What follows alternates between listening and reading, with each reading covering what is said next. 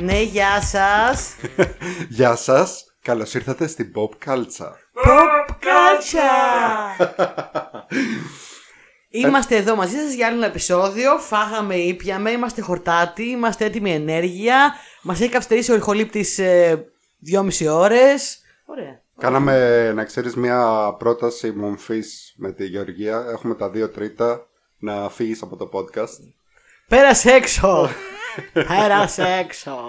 Φοριέται πολύ η πρόταση μορφή τελευταία. Ναι, ναι. Φοριέται. Ε, θα σας πούμε λοιπόν σε αυτό το μέρος του επεισοδίου το πρώτο τι είδαμε αυτή τη βδομάδα, τι ακούσαμε, τι διαβάσαμε, τι μας πέσει από το μυαλό.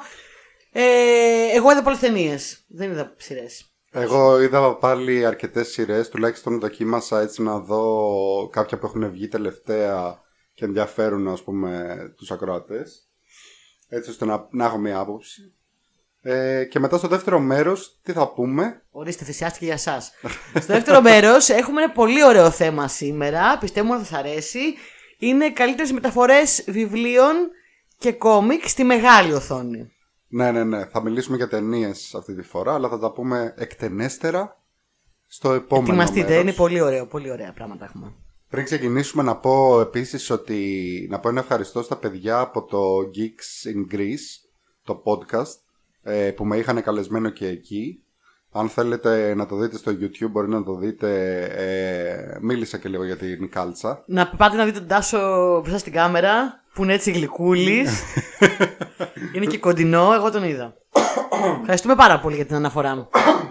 Και ευχαριστούμε και τα παιδιά. Δεν θα το έλεγα. Ε, αλλά οκ, ευχαριστώ πάρα πολύ. Ναι, Πολλά φιλιά στα ευχαριστούμε, παιδιά. Πολλά φιλιά. Θα ξανακάνουμε κιόλας σύντομα, μου είπανε. Οπότε καλό είναι αυτό. Καλύτερο θα ήταν βέβαια να μην είχαμε κάμερα, αλλά οκ. Γιατί όχι, έλα, είσαι γλυκούλης, όχι. Μην τον ακούτε, είναι γλυκούλης. Βέβαια σήμερα φοράω και όπως ε, εσύ το επεσήμανες και εγώ δεν το είχα καταλάβει φοράω μπλούζα ε, που, είναι, που είναι σχετική με το θέμα. Θα το πούμε μετά. Δεν το λέω ότι την πλούζα φοράει Εντάξει, Τάσος. εντάξει. Μετά θα το αποκαλύψω. Λοιπόν, Υπάρχει λόγος. Ε, επίσης πριν ξεκινήσουμε ήθελα να σου πω επειδή ε, στα διαλύματα ανάμεσα σε αυτά που έβλεπα έβλεπα λίγο τον Dexter το, το, την τελευταία σεζόν υπάρχει κι άλλος λόγος που δεν τον είχα αναφέρει που πρέπει να δεις την τελευταία σεζόν του Dexter. Για πες. Επειδή εμπλέκεται και μία true crime podcaster φυσικά. Ω, έτσι. Και Ξεχωρίζεται παίζει- το πράγμα. Παίζει να είναι ο πιο ενδιαφέρον ρόλος της τελευταίας σεζόν. Μ' αρέσει. Θα το δω, θα το δω τον Dexter, δεν υπάρχει περίπτωση. Το έχω αργήσει, αλλά εντάξει, τέλος πάντων. Ε, είναι ένα λόγος ορέξη. Τώρα, αυτή τη βδομάδα μου ήρθε και είδα πολλές ταινίες. Καλά έκανες. Τον είδα Πά- έτσι. πάμε να μας πεις για, το, για την πρώτη ταινία που είδες, το Spencer. Είδα το Spencer. Ε, βέβαια, μ, το Spencer έχει την ιδιομορφία ότι είναι μια ταινία που δεν μοιάζει συνήθως με αυτά που λέμε εδώ πέρα στο podcast, γιατί είναι έτσι πολύ σοβαρή και βαριά και Δηλαδή, με τι έχει να κάνει; κουλτουριάρικη. Έχει να κάνει με την πριγκίπισσα Νταϊάννα. Α, το Αλλά επειδή η πριγκίπισσα Νταϊάννα είναι ένα μεγάλο pop culture φαινόμενο. pop culture. Ε, ε, είναι αυτό με, που παίζει τέτοια. Η, Η πες το Kristen να- Stewart. Kristen Stewart. Του Twilight. Την καημένη, θα θυμόμαστε έτσι. Και πολλών άλλων, εντάξει παιδιά. Και πολλών Η οποία άλλων. είναι ηθοποιάρα, έτσι. Είναι καλή. Εγώ την πιστεύω πολύ σαν ηθοποιό. Είναι καλή, δεν είναι, δεν είναι σίγουρος Ναι, τόσο ναι. κακή όσο την έχουν βγάλει λόγω των Twilight και α, ξέρεις, ανοιχτό το στόμα όλη την ώρα και τέτοια. Είναι αρκετά, για- αρκετά καλύτερη από αυτό. Γιατί ήταν ο ρόλος έτσι. Δηλαδή, όλοι λένε πω πω είναι αγκούρι, κοίτα πώς παίζει κτλ. Μα έτσι λένε για την Μα η Kristen Μπέλα είναι Stewart. αγκούρι. Τι να Για- κάνουμε, αυτό- γιατί η αυτό να Μπέλα βγει. είναι αγκούρι. Μανίδα. Θα μπορούσε να έχει πρωταγωνίστρια Αγκούρι. την καρέκλα. Την καρέκλα. Είσαι πολύ ερωτευμένος. Με αυτό το αγκούρι. Ε, inside jokes που κανείς δεν καταλαβαίνει. Δεν πειράζει. Αγαπητοί ακροατές, λοιπόν, το Spencer. Το Spencer είναι μια φανταστική. Ένα ε, φανταστικό διήμερο από τη ζωή της Diana. Όταν λες φανταστικό. Όταν λέω φανταστικό εννοώ ε, δεν είναι εμπνευσμένο από κάποιο πραγματικό συγκεκριμένο γεγονός. Οκ.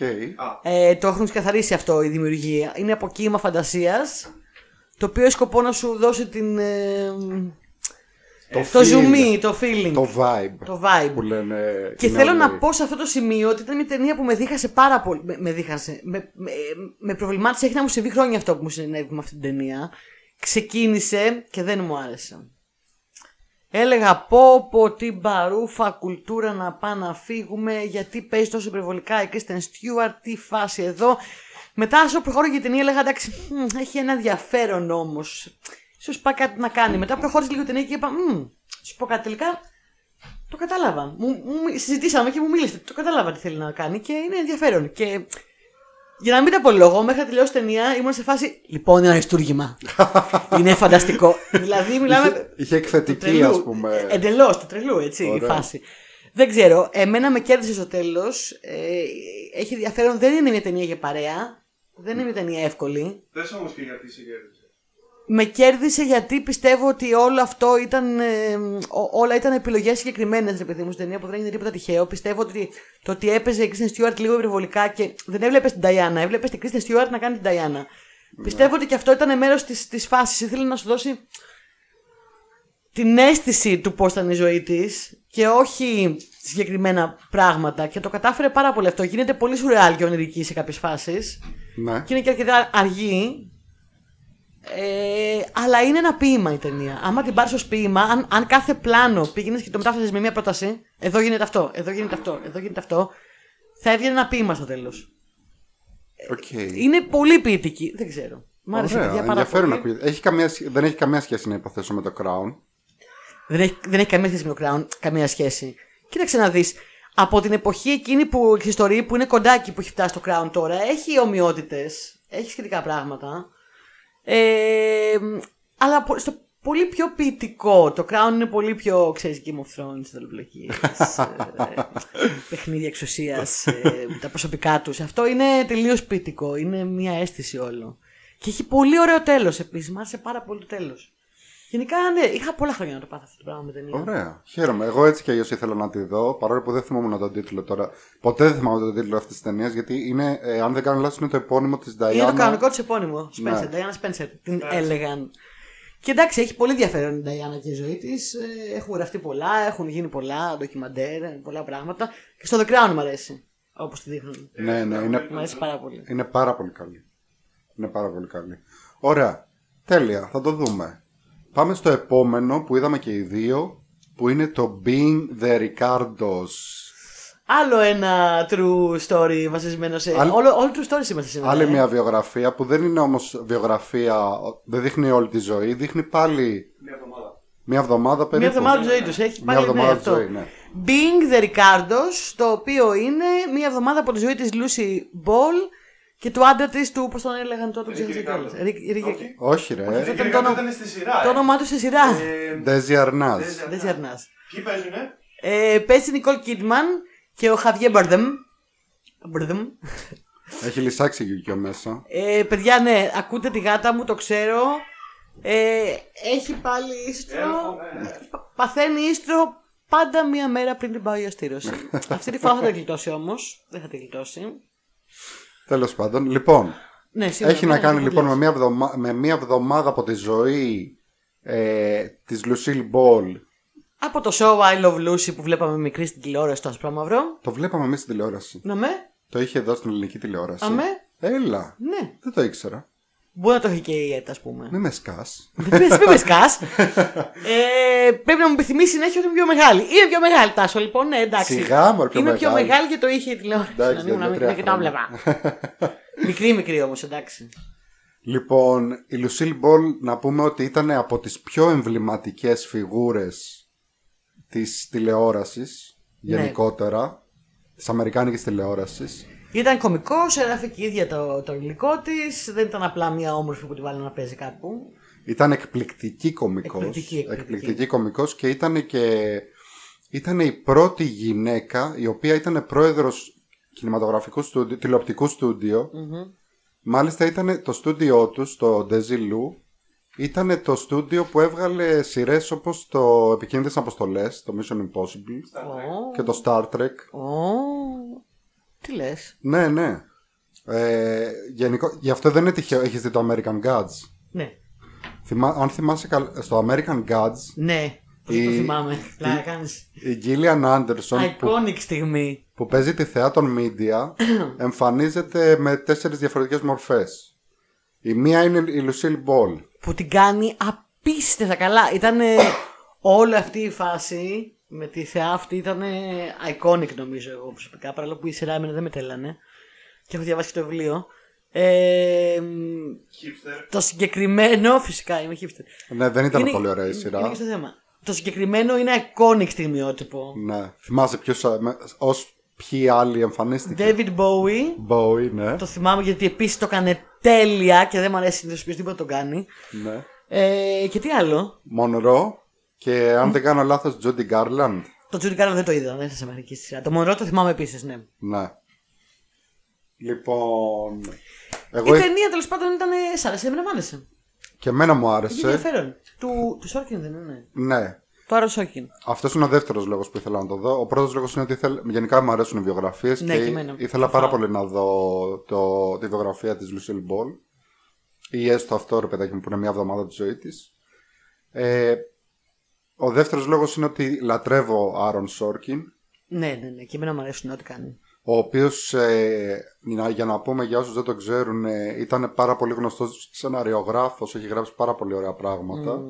Έχει γράψει, ας πούμε, από τις καλύτερες σειρές όπως το West Wing, Το West Wing. ε, Newsroom. το Newsroom, βέβαια. Έκανε Εκπληκτική. πέρυσι την ταινία την ε, η δίκη των. Ε, Τον 7.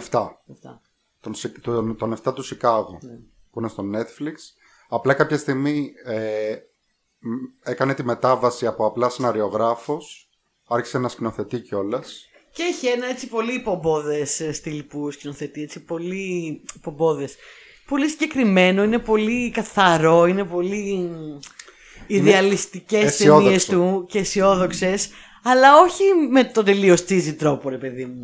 Ξέρεις ποιο Τι είναι το έβλεπα θέμα. και πού, αλλά μα αρέσει. Εμένα μου αρέσει πάρα πολύ αυτό. Ναι, και και αυτό εμένα. είναι ακριβώς ο λόγος που Είναι feel good. Ναι, δηλαδή αυτός είναι και ο λόγος που τον κατακρίνουν πάρα πολύ το Sorkin. Ε, ας πούμε όταν έβγαλε σειρές όπως το West Wing ή το Newsroom ή το Studio 60 που είναι σειράρα και, δεν, και ακυρώθηκε με την πρώτη σεζόν ε, λένε ας πούμε ότι δεν είναι αρκετά ρεαλιστικός γιατί ξέρω εγώ σου δείχνει λίγο εξιδε, εξειδανικευμένες περιπτώσεις και χαρακτήρες και δεν ξέρω εγώ τι. Ναι, μωρέ, αλλά αυτό ξέρεις και πας να δεις αυτό. Και... Ναι, ναι. Εγώ ας πούμε θα σου πω την αλήθεια. Ε, κάπου π- πέρσι νομίζω η πρόπερση που με είχε πιάσει που γινόντουσαν διάφορα τέλος πάντων εδώ και με αστυνομική βία και δεν ξέρω εγώ τι και τα λοιπά και είχα μπουχτίσει λίγο και είχα λίγο μια, ένα μαύρο σύννεφο πάνω από το κεφάλι μου. Ναι, ναι, ναι, όπως το λες ακριβώς. Ε, ξαναέβαλα και είδα West Wing Ναι, ρε, και Για να- νιώθεις λίγο. για να καθαρίσει λίγο το μυαλό μου γιατί βλέπ, βλέπεις, έναν, βλέπεις ας πούμε έναν πρόεδρο της Αμερικής στο West Wing που είναι αριστερός και, και, και, είναι εκπληκτικός δηλαδή δεν θα μπορούσε να υπήρξε στην πραγματικότητα και ιδεαλιστής και δίκαιος και Ναι, ναι, ναι, ναι, καλός ναι. και και όχι, και όχι Ναι, μόνο ο ναι. πρόεδρος υπεύθυνος Και μπάρα. και αδέκαστος και όλα, ναι. Και όχι μόνο ο πρόεδρος, αλλά ο- γενικότερα όσοι είναι στον λευκό οίκο, ας πούμε, και καλά νοιάζονται για τους τους ανθρώπους. ανθρώπου. Αριστεροί και δεξιοί, Πάνω έτσι. απ' όλα. Ακόμα και οι δεξιοί που παίζουν. Ακόμα και οι μέσα. Ρεπουμπλικάνοι, ναι, για τους ανθρώπους. Όλα, όλα. Ναι. λοιπόν, Όχι, είναι, είναι ωραίο για να καθαρίζεις λίγο το μυαλό σου. Όπως ακριβώς το είπες. Εγώ το καταλαβαίνω. Βάλε το meme, εμένα μου άρεσε. Για μένα μου αρέσει. Ε, έχει ένα άλλο κακό ο Σόρκιν, το οποίο το αναγνωρίζω παντού σε ό,τι έχω δει δικό του και το αναγνωρίζω ότι είναι κακό. Παρ' όλα αυτά μου αρέσει. Αυτό το κακό που έχει και το είχε και εδώ, κυρίως στο πρώτο μέρος της ταινίας, στο δεύτερο το έφτιαξε κάπως, είναι ότι δεν- αντί να σου δείξει κάτι, στο λέει. Ναι. Δηλαδή- Θέλει λίγο δουλίτσα ο σκηνοθέτης. Γενικότερα το είχε και με τα σενάρια του αυτό. Και όταν δεν έκανε ο ίδιος τη σκηνοθεσία. Δηλαδή. Συγγνώμη, με έχει πιάσει βήχας γιατί έχω πνιγεί, δεν έχω COVID. ε, απλά πνίγηκα πριν. Εντάξει, δεν κολλάει το μικρόφωνο. Έχω ακούσει. Δεν ξέρεις και ποτέ. Για- γιατί μου λέγε χτες, μου λέγε ένας φίλος ο Βαγγέλης, μου λέει, το λέω πότε θα βρεθούμε; Μου λέει, ε, ακούω τα επεισόδια και ακούω λίγο βήχα, οπότε μάλλον δεν θα βρεθούμε. Ωραία. Οκ. Η Nicole Kidman πώς φάνηκε; θα σου πω, θα σου πω. Να, να τελειώσω λίγο Αν με τελειώσει, αυτό. βεβαίως. Απλά το θέμα ξέρεις ποιο είναι. Ότι συνέχεια κάνει αυτό το πράγμα. Όπου, όποτε γράφει το σενάριο, λέει, ας πούμε. Μπορεί να έχει τον άλλο να της λέει: Είσαι πάρα πολύ αστεία. Είσαι η πιο αστεία που υπάρχει. Και εσύ είσαι τέλειος. Και δεν ξέρω εγώ τι. Και έχεις- είσαι τόσο ταλαντούχος. Οκ. Δείξτε το μας αυτό, Ναι, ρε παιδιά. ναι, δηλαδή, ναι. δεν χρειάζεται να μου το, να μου το λες. Ξεκάθαρα. Δείξτε μου ότι είναι αστεία. Ρε, εσύ, γι' αυτό λέω ο σκηνοθέτη θέλει δουλειά. Γιατί ο σεναριογράφο θα το κάνει αυτό. Είναι, είναι το στυλ του να το κάνει αυτό. Αλλά είναι στο χέρι του σκηνοθέτη να το πάρει και να το κάνει εικόνα. Μα και ο, σεναριογράφ, και, και ο σεναριογράφος, ας πούμε το Studio 60, που το λατρεύω ειλικρινά, το οποίο έχει να κάνει και καλά με τα παρασκήνια μιας εκπομπής σαν Saturday Night Live Μμμ. και παίζει και ο Μάθιου Πέρι που είναι μεγάλη μου αγάπη, ο Σάντλερ. λοιπόν, ε, έχει ας πούμε α- άτομα που υποτίθεται είναι κομικοί και υποτίθεται είναι οι καλύτεροι κομικοί που υπάρχουν και το λέει συνέχεια. Είσαι ο πιο ταλαντούχος κομικός. Κανείς δεν βγάζει τόσο γέλιο όσο εσύ και δεν ξέρω Ε, από τι. δείχτω. Ναι, αλλά και μετά σου δείχνει ας πούμε σκετσάκια και δεν είναι αστεία. Έτσι. Ναι. Δηλαδή, κάπου πρέπει να μας το δείξεις, καταλαβες. Και αυτό ειδικά στο πρώτο μισό της ταινίας το είχε πάρα πολύ αυτή η ταινία. Δηλαδή, Το είχε, το είχε. να λέει, ας πούμε, για τον, Μπαρ- για τον ε, Ντέζι Αρνάς που τον παίζει ο Χαβιέ Μπαρδέμ, ότι, είναι ο πιο γοητευτη... ότι ήταν και καλά ο πιο γοητευτικός άντρας του Hollywood εκείνη την εποχή. Και ο πιο έξυπνος Καλά, και αυτό. Τον Και... δείχνει, τον δείχνει στην ταινία σε μια-δυο Όχι, σκηνές, να- όχι, να- δεν το δείχνει. δείχνει. Στην αρχή δεν τον δείχνει. Τον δείχνει ο- λέει ότι είναι γοητευτικός και τον δείχνει να τραγουδάει. Οκ. Να τραγουδάει περιτριγυρισμένος από κυρίες, ξέρω εγώ. Ναι. Και...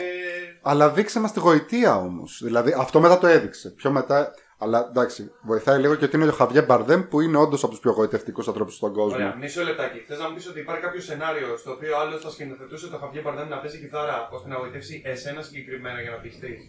Όχι, ρε παιδί μου, αλλά μπορείς να το δείξεις.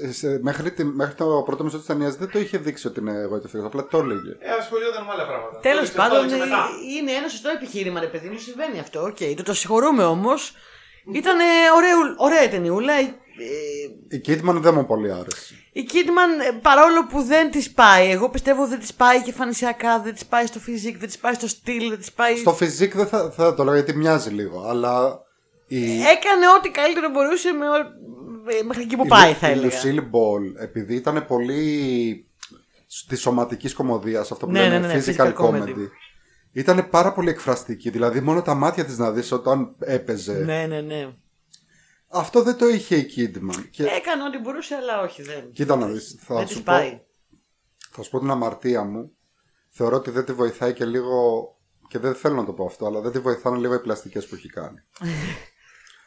και δεν, δεν θέλω να το πω γιατί ε, α, α, ο καθένας κάνει ό,τι γουστάρει, δηλαδή δεν είμαι της φάσης Α, μην κάνεις πλαστικές κτλ.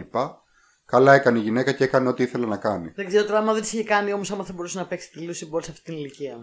Ναι. Η οποία επίσης ήταν ε, λίγο με την εμφάνισή της ε, ψυχοτική και έκανε πράγματα όπως. Ε, Η μπολ, ναι. ναι, ναι. ε, μάζευε τα. τραβούσε το δέρμα γύρω από τα μάτια και το μάζευε με τσιμπιδάκια στο πίσω μέρος του κεφαλιού. Ήταν όλη Wow. μέρα έτσι. Φου- Full on lifting όλη μέρα. Εν τω μεταξύ έκατσα και είδα ε, κάποια στιγμιότυπα ας πούμε από το I Love Lucy γιατί αναφέρει και μέσα στην ταινία όχι μόνο αυτό αλλά αναφέρει και άλλα ας πούμε άλλους κομικούς που ήταν ε, εκπληκτικοί τότε ήταν ας πούμε ο Άμποτ και ο Κοστέλο Μμμ. ή ήταν ε, ο Λόρελ και Χάρντι τους αναφέρει μέσα στην ταινία Λόρελ και Χάρντι τους ξέρουμε όλοι ως ε, εδώ τους ξέρουμε ως ο χοντρός και ο λιγνός δυστυχώς Ε, Κόσμος κάτω των 30 δεν έχει ιδέα για τι πράγμα μιλάμε τώρα να ξέρεις. Εντάξει, Ιδέα. όλοι, όλοι έχουν ακουστά νομίζω το χοντρό και το λιγνό, αλλά πολύ, α- πολύ άσχημος ξέρει. τίτλος. Έχω ένα 10 ευρώ που λέει ότι όχι. Δεν έχεις δεν έχεις top model μάλλον γι' αυτό. που λέει, ρωτάγανε ποιος είναι ο Μάρλον Μπράντο. Τέλος πάντων, το θέμα είναι ότι, για παράδειγμα, άμα κάτσει να δεις κάποια στιγμιότυπα από παλιές κομμωδίες όπως το I Love Lucy ή όπως ε, ας πούμε ο Άμποτ και ο Κοστέλο, είναι τόσο διαχρονικά αυτά τα αστεία. Ναι, ναι, ναι. Δηλαδή είχα βάλει να δω σκηνές από το I Love Lucy. Ο άλλος, έφαλε, ε, ο άλλος έ- έφερε λεφτά και καλά για το στοίχημα. Ωραία, θα βάλουμε ένα poll. Φίλε, ό,τι λέμε το κάνουμε. Ε, Τι όλα αυτή, έχεις την εντύπωση ότι μας ακούνε 100 των 30. Για αυτούς εμείς μιλάμε πολυτονικό αυτή τη στιγμή. Όχι κατάλαβε, πολυτονικό. Βλακίες λες. Ποια είναι η Lucy Ball. Βλακίες λες. Λοιπόν. Λοιπόν, όπως και να έχει, ε, άμα δείτε, ας πούμε, παιδιά, βάλτε να δείτε στο YouTube π.χ. I Love Lucy ε, στο εργοστάσιο σοκολάτας. Είναι μια σκηνή, ας πούμε, που πεθαίνει στο γέλιο ακόμα και σήμερα. Δεν έχει γεράσει καθόλου, είναι διαχρονικό. Ή βάλτε να δείτε, ξέρω εγώ, είναι μια σκηνή που λέει ακριβώς αυτό που έλεγα πάντα για τα αγγλικά, ότι είναι μια εντελ, ε, εντελώς τυχαία γλώσσα, με τυχαία προφορά, που κάθε, ε, πώς το λένε, κάθε λέξη Καλά, προφέρεται ξεκάθαρα. προφέρεται όπως να είναι, όπως τους Πώς να ήρθε, είναι. ξέρω εγώ. Ναι, ναι. Γιατί ας πούμε αυτός διαβάζει κάποια στιγμή ένα παραμύθι και λέει και ε, έχει λάθος προφορά γιατί είναι κουβανός και είναι λογικό γιατί είναι κάποιες λέξεις που γράφονται το ίδιο και προφέρονται όλες διαφορετικά. Για παράδειγμα, through, cough, ε, bow, όλα αυτά ξέρω εγώ προφέρονται, γράφονται ίδιο και προφέρονται διαφορετικά. Εγώ ε, επειδή έχω επιτελέσει και δασκάλα αγγλικών, Oh. τράβα να το εξηγήσει αυτό στα παιδάκια. Δηλαδή Ναι, πραγματικά ακριβώς. δεν έχει καμία λογική. Τέλος πάντων, ξεφύγαμε πάρα πολύ, παιδιά. Έλα, να να γραφούμε. Ωραία. Εκτροχιάζεται σήμερα. Τα αγόρια μου σήμερα εκτροχιάζουν τι συζητήσεις. Εσένα κοιτάω, τι χωρίτε. λέω. Εσένα κοιτάω, εσύ πες. Θες να σου κόψω το αγωνικό. Πάμε παρακάτω. Έλα, πάμε παρακάτω. Λοιπόν, ήθελες να μας πεις για το The Eyes of Tammy Faye. Λοιπόν, η τρίτη βιογραφία της ημέρας. Η τρίτη βιογραφική πάλι, ταινία. μπορούσαμε να της κάνουμε για ημέρας. βιογραφίες. Ναι, μήπως έπρεπε να κάνουμε. Λάθος μέρα το κάναμε το. ε, λοιπόν, ε, The Eyes of Tammy Faye. Ε, παίζουν η Jessica Chastain και ο Andrew Garfield. Είναι επίση βιογραφία μιας πολύ γνωστής τηλευαγγελίστριας, μάλλον ζευγάρι τηλευαγγελιστών, οι οποίοι Μιλούσαν επιστολές του Ιησού. Είναι, ναι, εμείς στην γυλαίκα. Ελλάδα δεν το έχουμε τόσο πολύ αυτό. Ευτυχώς ακόμα δεν έχουμε φτάσει σε αυτό το, σε αυτό το επίπεδο. Ε, το έχουμε σε ένα επίπεδο. Ε, σε ένα επίπεδο. Απλά, απλά δεν έχουν να κάνουν τόσο πολύ με το Χριστό. Είναι αυτά τα χριστιανικά κανάλια που είχαν τις χριστιανικές εκπομπές και μάζευαν λεφτά. Ναι, αυτή είναι, Ε, χειρό... είναι ε, κάπως χειρότερη από τους τηλεπολιτές γιατί δεν παίρνεις καν ένα προϊόν πίσω. Απλά τους στέλνεις λεφτά. Δεν λεφτά να χτίσουν σπίτια για φτωχά παιδάκια και Ναι, ναι, ναι. ε, φυσικά παίζανε υπεξαιρέσεις και σκάνδαλα πάρα πολλά. Η Τάμι Φέι και ο άντρας της. Ε, δύο πολύ ενδιαφέρουσες ε, φιγούρες. για όποιον δεν ξέρει την ε, αληθινή ιστορία, δεν θα πω πολλά να μην σας χαλάσω και το spoiler. Ε, ενδιαφέρουσα ταινία. Ο Γιάννης εκνευρίστηκε λίγο, την, την παράτησε γιατί πολύ ο Θεός και ο Θεός και ο Θεός. Ναι. Αλλά η Τάμι Φέι είχε φοβερό ενδιαφέρον γιατί ήταν μια τύψα η οποία η ταινία νομίζω ότι δικαιώνει. Είναι από αυτές τις γυναίκες τη δεκαετία των- του, του 80 και του 90 που τις έχουμε αδικήσει και ξεφτυλίσει λόγω του μισογυνισμού που επικρατούσε τότε Που στα υπήρχε μίντια. τότε, ναι. Όπως η Μόνικα Όπως η Μόνικα Λεβίνσκι, Λεβίνσκι, αυτός όπως και- η. Η... Άννα Νικόλ Σμιθ. Άννα Νικόλ. Πού το Όχι. ξέρεις, και στο μυαλό μου δαίμονα. Η Άννα Νικόλ Σμιθ Είναι αδικημένη. αλλά είναι το αδικημένη πάρα πολύ. Όπως η. σημαίνει. Το δίνω, το δίνω. Η Τάμι Φέι ε, αδικήθηκε πάρα πολύ λόγω τους. Λατό για Τζάξον. Λο... ε, μ, ναι. Ήταν να σπάσω το σερί. ξέρει, ξέρει. Κάποιος που ξέρει καλά. Ε, Τέλος πάντων, αδικήθηκαν πολύ τότε. Ε, η Τάμι Φέι παρά τα σκάνδαλα του άντρα της ε, και όλα τα λεφτά που έφαγε ήταν μια τύπησα η οποία είχε πολύ ενδιαφέρον γιατί είναι η θεούσα που κανονικά δεν πρέπει να, να συμπαθείς καθόλου αλλά στην πραγματικότητα έχει πολλά καλά πράγματα όπως το ότι ας πούμε ήταν ανοιχτά υπέρ των γκέι Ναι. το 70 στην Ε, αμερικάνικη 70. τηλεόραση. Καλά, Early της πες και εσύ. 70, 70 δεν Τέλει, υπήρχε. τέλει 70 ήταν.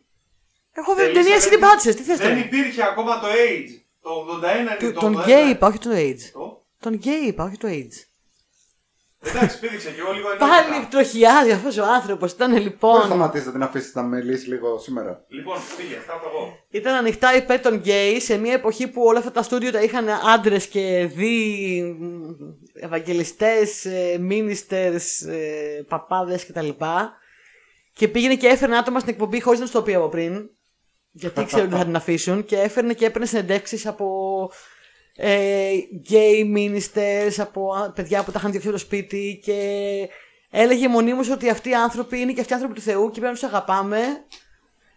Ε, τώρα σε μια εποχή που δεν δεν διανοείσαι να το κάνεις αυτό έτσι. Το έκανε συνέχεια στην εκπομπή. Τραγουδούσε επίσης χριστιανικά τραγούδια, χριστιανική μουσική, χριστιανική, χριστιανική δίσκο και χριστιανική country. Χριστιανική δίσκο. Ναι. Αυτό μου ακούγεται λίγο Πρέπει σαν να το το δεις χριστιανικό αυτό. Πρέπει metal. να το δεις αυτό, πρέπει, πρέπει. Ε, πολύ ενδιαφέρουσα ταινία. Ο Άντρου Γκάρφιλντ ε, μ, δεν με ενθουσίασε να σου πω την αλήθεια, αλλά η Τζέσικα Τσαστέιν ήταν φοβερή. Της είχαν βάλει και κάτι προσθετικά στο πρόσωπο. Την είχαν κάνει άλλη φάτσα. Δεν, δεν την έβλεπες στο ρόλο, είχε χαθεί. Πολύ, έπαιζε πάρα πολύ καλά. Εντυπωσιακή, είχε, χαθ- είχε χαθεί.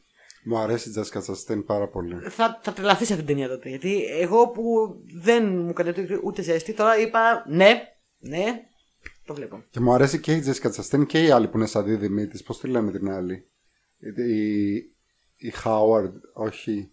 Η κόρη του Χάουαρντ. Δεν ξέρω. Δεν ξέρω ποιο λες, αλλά η φάση λίγο στο Hollywood έχει φτάσει λίγο, είναι λίγο γελία. Γιατί μοιάζουν όλες μεταξύ τους πάρα πολύ. Και βλέπεις πεντάδες κλόνων πλέον. Δεν βλέπεις δύο ανθρώπους που μοιάζουν. Ναι. Και τι άλλο να πούμε γι' αυτό; Ε, αυτά. Να τη δείτε. Εγώ Bryce Dallas πέρασα Howard, ωραία, μπράβο. ήταν πολύ ενδιαφέρον, είχε πολύ ενδιαφέρον. Είδες που το βρήκε κατευθείαν. Γιατί όντως μοιάζουν πάρα πολύ αυτές οι δύο. Η οποία Bryce Dallas Howard αυτή τη στιγμή ε, σκηνοθετεί πάρα πολλά επεισόδια του Mandalorian και του Ω, Boba τι Fett λες. κτλ. Να το και το fact. Όλα συνδέονται σε αυτή την εκπομπή. Τι μας κρύβουν. Πολύ Τι καλή. μας κρύβουν. Πολύ καλή. Πάμε παρακάτω, τι έχουμε Έχει μετά; πάρει από τον πατέρα της. Λοιπόν, τι έχουμε μετά; Εγώ είδα μια ταινία, δεν μπορώ να πω την είδα ολόκληρη γιατί κάποια στιγμή βαρέθηκα.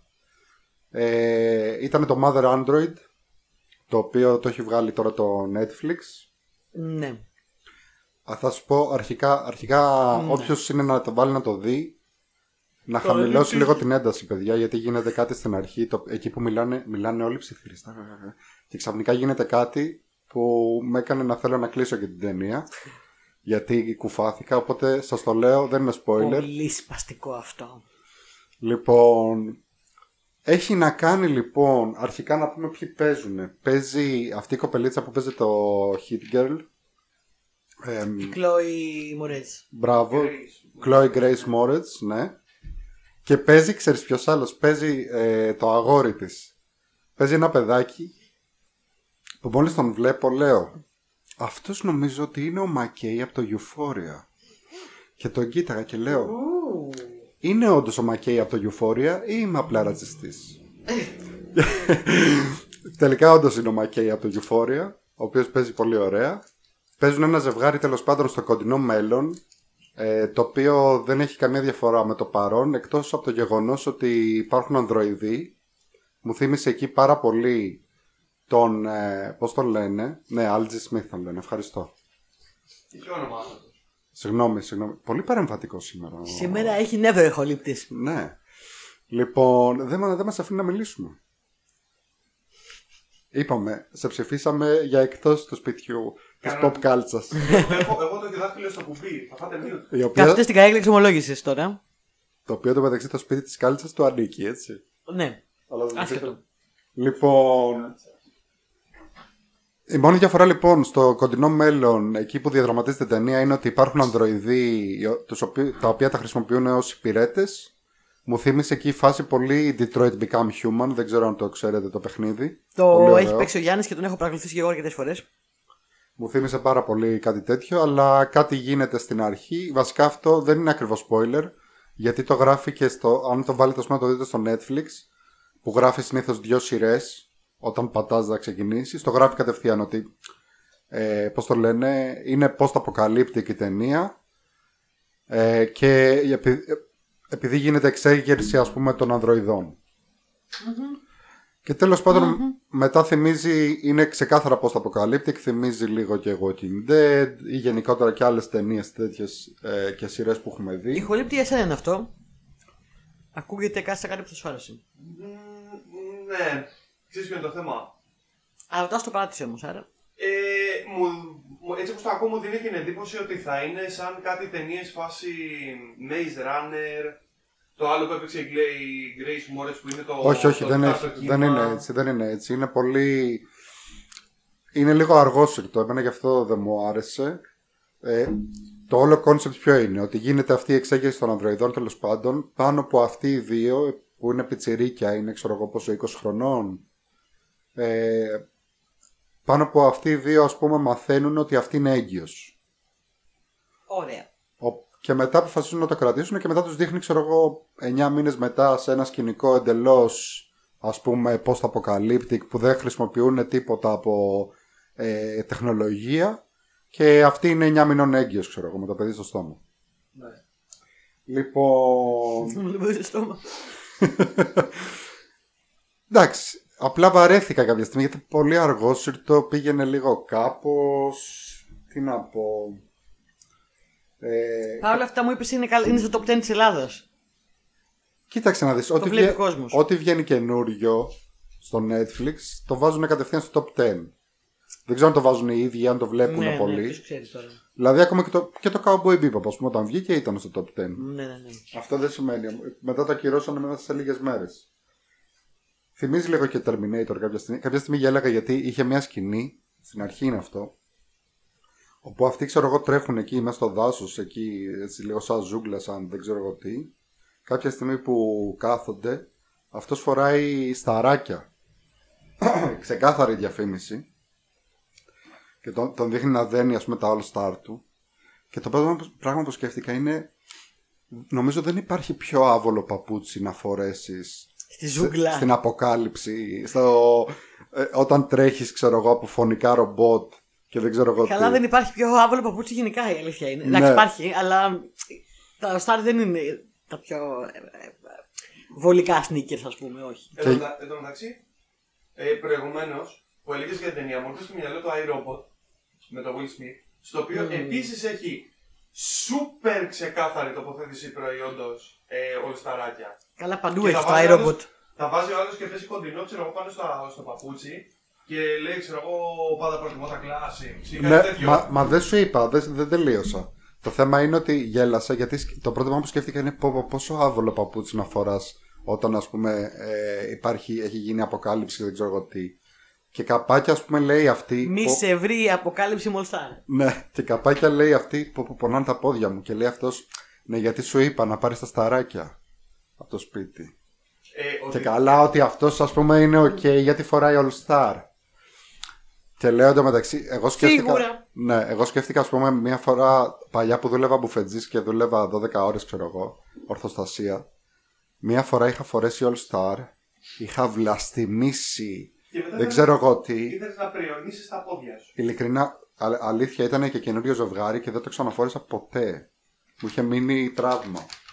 Κυριολεκτικό. Κυριολεκτικό. Ναι, Λοιπόν, με αυτό, τέλος πάντων. δεν, ήταν, δεν είναι ότι είναι άσχημο. Απλά ήταν πάρα πολύ αργός το και βαρέθηκα λίγο. Αυτό εντωμεταξύ ε, έχει ας πούμε ένα νόημα. Δηλαδή δεν είναι όπως λες σαν το Maze Runner και τα λοιπά. Δηλαδή ταινίες που, είναι, που απευθύνονται σε λίγο πιο νεανικό κοινό. Πιστεύω θα σου αρέσει. Ε, αυτός ας πούμε ε, από ό,τι κατάλαβα ο γκόμενός της αντιπροσωπεύει την τοξική αρενοπότητα σε όλες τις εκφάνσεις δηλαδή πως ας πούμε ένας άντρας και καλά για να το παίξει άντρας θα κάνει, πάει εκεί η φάση. θα κάνει κάθε βλακεία που θα σκεφτεί ας πούμε για να το παίξει ο προστάτης και δεν ξέρω εγώ τι ε, αυτή είναι η κλασική ας πούμε η φωνή της λογικής που είναι σε φάση μα γιατί είσαι ηλίθιος ξέρω εγώ θα μπορούσαμε να είχαμε τώρα αυτό και αυτό αλλά έπρεπε να το παίξεις άντρας και δεν ξέρω εγώ τι αυτό σλοβαρέθηκα το γύρισα έκανα λίγο skip skip skip και πήγα στο τέλος είδα τι έγινε αυτό εντάξει αυτά Μάλιστα. Δεν το είδα, δεν ξέρω αν θα το δω. Πάμε παρακάτω. δεν, δεν, δεν, δεν μου το πούλησες. Ε, ναι, μα έτσι κι αλλιώς δεν με θα πολύ σκοπός σου. ενδιαφέρει. αλλά Γιάννη, εσύ μπορείς να το δεις που σα λέω στα πώ τα αποκαλύπτει και νομίζω ότι παίζει να σ' αρέσει. Και εμένα θύμισε- μ' αρέσουν, πάρα πολύ μ' Μ' αρέσουν. αρέσει τα προς τα αποκαλύπτικα, αλλά δεν ξέρω και πατάτες τηγανιτές έτσι φέρνε αποκάλυψη να μου Ξέρει, στέλνουν. ξέρεις τι μου θύμισε περισσότερο η ατμόσφαιρα και το, οι, οι κοινότητε των ανθρώπων μου θύμισαν λίγο το Days Gone το παιχνίδι. Πλάκα, πλάκα, ένα πώ τα αποκαλύπτει και επεισόδιο που θα το κάνουμε. Ε. Σημειώνεται. Σε, σημείωσε το παρακαλώ. Σημειώνω αμέσως. Λοιπόν, Καλό, καλό και το Days Gone, αλλά. εντάξει. Λοιπόν, πάμε στο επόμενο γιατί πολλά είπαμε για αυτό το όχι τόσο καλό έργο. Εννοείς εγώ είπα πολλά. Νομίζω τελειώσαμε με τις ταινίες Πάμε να συνεχίσουμε με σειρέ και θέλω να μου πεις τη σειρά που είδαμε και οι δύο τουλάχιστον ένα επεισόδιο αυτή τη βδομάδα που είναι με την Kristen Bell. Α, ναι. Πώς- Εγώ πώς είδα- λέγεται? Ε, ε, μ, the girl across the window from the house of the lake of the department of the toxicity of our city, of our city. Ε, φίλε, τώρα σοβαρά, ο τίτλος είναι τρολιά, έτσι. Ο τίτλος Δεν υπάρχει ε, περίπτωση να ε, μην τρολιά. Είναι αστείο. Αλλά όλη, όλη η σειρά είναι τρολιά. Μάλλον ναι. Λοιπόν, έχει πλάκα γιατί ας πούμε μίλαγα, μιλούσα με μια φίλη μου την Άσια και μου λέει ας πούμε δεν της άρεσε καθόλου το είδε και δεν της άρεσε καθόλου και λέω ποιο είναι αυτό, πώς λέγεται; Μου λέει «Ε, ξέρω εγώ λέγεται η η γυναίκα στο παράθυρο απέναντι από το σπίτι που πίνει κρασί και μαμιέται Κάπως έτσι το Του μπατζανάκι του ξαδέρφου. Ε, έλα, πες τον τίτλο, πες τον. Να είσαι σημειωμένο, Λοιπόν, πες τον. ο τίτλος είναι Γράφτε. The woman in the house across the street from the girl in the window. Ταδά. Έτσι προφέρεται. Τελεία. Γίτσες. Λοιπόν.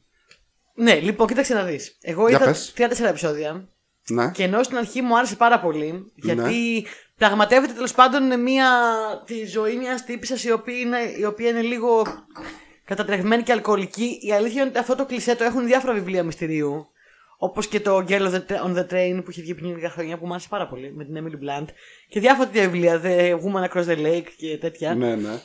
Ε, και είναι λοιπόν ε, στο, μια αλκοολική πονεμένη από τη ζωή τύπησα που. Kristen Bell. Η Kristen Bell, ναι. Α, αυτό το λέω πάντα έτσι γιατί έχουμε ένα inside joke με τους φίλους μου. Kristen Bell. Έχεις Ναι. φίλους. Έχω.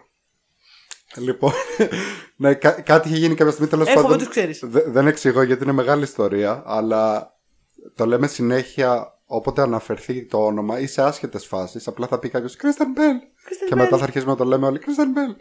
OK, ναι. Και θα γίνει Χρειάζομαι και- λίγο παραπάνω. Christian πληροφορίες Bale. Μετά. Ε, λοιπόν. Ε, ναι. Και κατασκοπεύει τους γειτονια- τους γείτονές της ας πούμε και βλέπει κάποια στιγμή κάτι που δεν έπρεπε να δει. Και η σειρά είναι ένα, τέλ, ένα μια, μια, μ, ένα συνδυασμός μυστηρίου και χιούμορ. Γιατί τρολάρει και λίγο η σειρά. Παίζει Ναι, και λίγο ναι. με αυτά τα κλεισέ. Ναι, ναι, ναι. Λοιπόν, στην αρχή λοιπόν εμένα μ' άρεσε αυτό το. Μου θύμισε λίγο Murders in the Building, μ' άρεσε αυτός ο συνδυασμός. Στην πορεία όμως δεν είμαι σίγουρη. Τώρα το έχω αφήσει σε ένα σημείο που δεν είμαι σίγουρη αν μ' αρέσει ή όχι. Μπορεί και να είναι λίγο βλακεία τελικά, αλλά δεν, είμαι σίγουρη. Δεν μ' αρέσει αυτό που λες. Εγώ είδα το πρώτο επεισόδιο μου ψιλοάρεσε. Καλά, κοίτα να δεις. Εγώ έχω και μία τεράστια αδυναμία στην Kristen Bell. Και εμένα μ' αρέσει, αλλά. Ειδικά όταν βλέπω Kristen Bell και Μυστήριο μου θυμίζει Veronica Mars, οπότε κατευθείαν θέλω να το δω. Και εγώ βλέπω Veronica Mars. Απλά αυτό νομίζω ότι είναι λίγο τρολιά. Πιο πολύ από όσο περιμένουμε. Γιατί κάποια στιγμή λέει κάτι πράγματα που λες, Α, οκ. Εδώ τρολάρει η ταινία, δεν είναι στα αλήθεια. Δεν γίνεται αυτό Ναι, στα ναι, αλήθεια. ναι. Και μετά σου. Η ταινία, η σειρά. Συγγνώμη. Και μετά συνεχίζει να σου λέει ότι. Ναι, όχι, αυτό το εξωφρενικό πράγμα δεν είναι αστείο. Έχει γίνει στην αλήθεια, αλλά είναι και λίγο αστείο. Και σε φάση, ε, μ, Ναι. δεν ξέρω πού θα το πάει. Επιφυλάσσομαι να το ξαναπιάσουμε σε άλλο επεισόδιο. Δεν ξέρω. Εγώ όσο είδα, ας πούμε, το πρώτο επεισόδιο μου άρεσε, μου κίνησε το ενδιαφέρον, θα το δοκιμάσω. Είχα κάποιες ε, τυχαίες σκέψεις κατά τη διάρκεια του επεισοδίου, όπως ας πούμε ότι χορηγός του επεισοδίου είναι ε, τα Pyrex. Ναι. Τα πειρέξ, ναι. Ναι, Πόσα Ε. πειρέξ μπορεί να έχει κάποιος σε ένα σπίτι. ναι. Ε, ότι ο άλλος, ας πούμε, ε, ξεκάθαρα είναι ύποπτος γιατί τον βρήκε στο Instagram και είχε μόνο 10 followers. Ξεκάθαρο fake προφίλ. Ναι, εντάξει τώρα. Και επίσης αυτό, αυτό που σκεφτόμουν και σκέφτομαι πολύ το τελευταίο καιρό είναι ότι αισθάνομαι λίγο τυχερός που ξέρουμε ελληνικά και μιλάμε ελληνικά. Και καταλαβαίνουμε χωρίς να μας πούνε κάτι, ας πούμε, λένε κάτι περίεργες λέξεις και το καταλαβαίνουμε κατευθείαν. Α πούμε, όταν λέει αυτή έχω ομβροφοβία, δεν ξέρεις τι είναι, εγώ δεν το έχω ξανακούσει. Ναι. Αλλά μπορείς ξεκάθαρα να καταλάβεις, όμβρο, βροχή, φοβάται τη βροχή, οκ. ναι, είμαστε τυχεροί σε αυτό. το, το παθαίνω πολλές φορές σε σειρές και σε ταινίες που λένε κάτι λίγο και λέω Α, αυτό το ξέρω. Εσείς δεν το ξέρετε, αλλά εγώ το ξέρω τι σημαίνει. Τυχερός που είσαι Έλληνας και είσαι μέσα Από στο την ηχόρ. Ελλάδα, τυχό του φωτός με το ηχόρ. Δεν είπα αυτό. Απόγονος του Περικλή. Προσέχω τι λέω. Είπα είμαστε τυχεροί που μιλάμε και ξέρουμε ελληνικά. Δεν είπα είμαι τυχερός που είμαι Δεν ήταν Έλληνας. τυχαίο. Εγώ, εγώ το πήγα λίγο πιο πέρα. Και όταν λέω Λοιπόν, λίγο ναι. πιο πέρα. Ναι. Δεξιά. λοιπόν, ναι. Ε, επιφυλάσσομαι να το ξανασυζητήσουμε αυτό- αυτό πάντως. Και να πω ή Ωραία. ότι ήταν βλακεία. Ωραία, όταν ή ότι μ' τελειώσουμε άρεσε. να το ξαναπούμε. Ναι. Λοιπόν, ένα άλλο που δοκίμασα, αλλά μάλλον δεν θα συνεχίσω, γιατί και αυτό βγήκε αυτή τη εβδομάδα, ας πούμε, και έκανε λίγο, είχε λίγο ενδιαφέρον. Σε παρακαλώ, κάτσε κάτω, γιατί μου τραβάς την προσοχή. Μα ο, αναπνέω και Τι σου τραβάνε έχεις προς- πάθει Δεν σήμερα, ξέρω κάτσε τι- δεν ήσυχος. ξέρω Τι έχεις Ειλικρινά, πάθει. έχει καρφιά άκολο σήμερα. Λοιπόν, ένα άλλο λοιπόν που δοκίμασα είναι το Archive 81. Α, για πες. Α, είδα μισό επεισόδιο. Πώς φάνηκε το Όχι, μου μισό φάνηκε επεισόδιο ενδιαφέρον, που ενδιαφέρον. είδες; Θέλω να το συνεχίσω. Απλά δεν πρόλαβα, δεν είχα χρόνο. Κοίταξε να δεις. Εγώ στην αρχή το βρήκα λίγο ενδιαφέρον γιατί ο- έχουμε ξαναπεί ότι δεν μας αρέσουν πάρα πολύ τα horror. Δεν βλέπουμε πάρα πολύ horror γιατί είμαστε χέστηδες. Ναι, ναι, ναι. Αυτό δεν είναι ακριβώς αλήθεια. Εμένα μου αρέσουν τα horror αλλά δεν μπορώ τα jump scares. Σωστό, δεν, σωστό. πολύ δεν σωστό. μπορώ, ας πούμε, αυτό το. Α, σε τρόμαξα. Χαχα, ξέρεις, είμαι πολύ Συμφωνώ έξυπνος. απόλυτα. Συμφωνώ απόλυτα. Λοιπόν, ας πούμε αυτά που είναι ψυχολογικού τρόμου Α, ναι, ναι, ναι. και το δοκίμασα αφού διάβαζα την κριτική του Ρούμπου που το έκραζε full και έλεγε δεν υπάρχει καμία τρομακτική σκηνή. Ναι, δεν υπάρχει τρομακτική σκηνή σε αυτή τη σειρά που να είναι ας πούμε σε φάση «Α, σε τρόμαξα». Ε, αλλά υπάρχει ας πούμε αυτός ο ψυχολογικός τρόμος. Εμένα αυτό με επηρεάζει πάρα πολύ, μου αρέσει πάρα πολύ. Δηλαδή αυτό το ακούω περίεργους θορύβους και είναι κάπως έτσι η ατμόσφαιρα και η μουσική και δεν ξέρω εγώ τι και ας πούμε έχει κάποια περίεργα σύμβολα πάνω στην πόρτα. Και αυτό μπορεί να σε κάνει να κάνεις κακάκια όμως. Εμένα, εμένα αυτό όμως μου αρέσει, είναι, είναι το είδος τρόμου που, που μου αρέσει. Ναι, ναι, ναι. Τώρα από εκεί και πέρα δεν ξέρω. Δεν ξέρω, δηλαδή μου φάνηκε πολύ, δεν ξέρω, Έχει ανάλατο. αυτό που έχουν κάποιε στο Netflix που το τραβάνε πάρα πολύ χωρίς λόγο και λες άμα ήταν.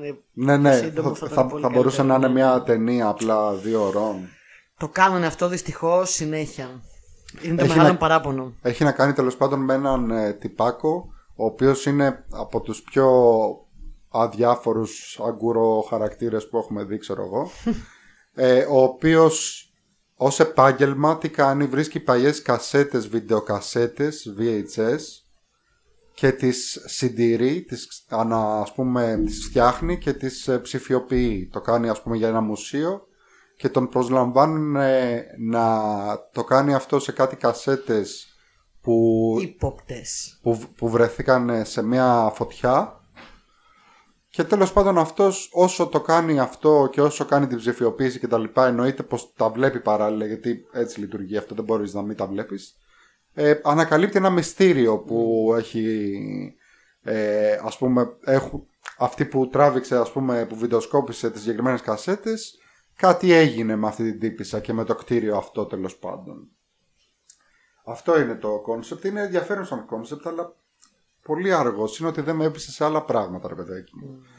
Καλά αρχικά δεν το συζητώ ότι και καλά ας πούμε προσέλαβαν αυτόν τον οποίο, ο οποίος ξέρουν ας πούμε οι ίδιοι, έχουν κάνει έρευνα και ξέρουν ότι έχει προβλήματα, είναι αυτοκτονικός και δεν ξέρω εγώ τι και του λένε «Α, έχεις βαριά κατάθλιψη και τάσεις αυτοκτονίας, έλα να μείνεις εδώ σε αυτό το τεράστιο σπίτι μόνος σου, σε αυτή την τεράστια εγκατάσταση μόνος σου εντελώς, χωρίς καμία επαφή με κανέναν.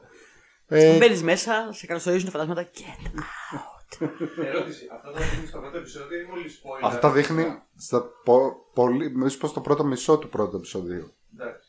Στα δείχνει, τα δείχνει στα πολύ μπαμ. Τέλος πάντων, ναι.